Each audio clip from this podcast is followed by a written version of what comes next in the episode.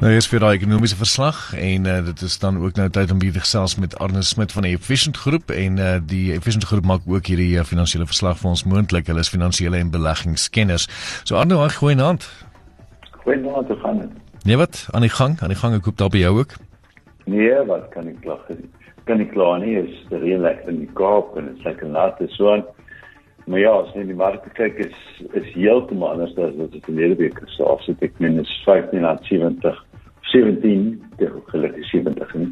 Teenoor die dollar, so die rand is baie swakker as dit gepraat het en dit lyk asof hierdie die die verandering van uh, inflasie heeltemal verander het van verlede week af. Die ouens is baie bang vir inflasie veral oor seëse markte. So as kyk plaaslike markte is 0.2% uh, af op die all share.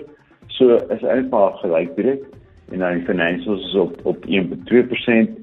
So ja, dit is dit is heeltemal gemeng en uh, dit is moeilik maar om om, om eerlik te wees. En as ons kyk nou oor seëse markte ehm um, oorseë markte is heeltemal is negatief op hierdie stadium, so dit is 'n moeilike dag vir dag. En ja, ek weet nie ek weet spaar billik om te sê wat gebeur want op hierdie stadium is eintlik maar inflasie gefokus. Wat gebeur op inflasie? Wat gaan vorentoe gebeur? En dit het obviously 'n effek op op op ons plaaslike geld in dit. Wel sê, baie dankie. Pardon? Kan jy my hoor?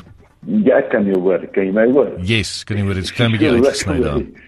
Nee, nee, so, so ek het sien seker of ek kan hoor nie, maar ja, so ek sê so dis baie moeilik want die kommuniteit is op maar ons bel ons geld en dit is 'n bietjie af en um, ek dink wat op die stadium gebeur is goed blaal is dat dat um, Amerikaanse dollar is bietjie sterker en ons plaaslike uh, geld en dit bietjie swakker. So ek dink dit het invloed op op die plaaslike mark en dan ja, som sien waar dit opeindig. Straks baie dankie aan neem met 'n ongelooflike aand verder hê self met jou. Dis ek ek sukkel om te hoor maar dieselfde by julle hoor. Dis uh, Arnus met dan nou van die Efficient Groep hier op OFM klank van jou lewe. Die ekonomiese verslag ook deur die Efficient Groep moontlik gemaak finansiële en beleggingskenners.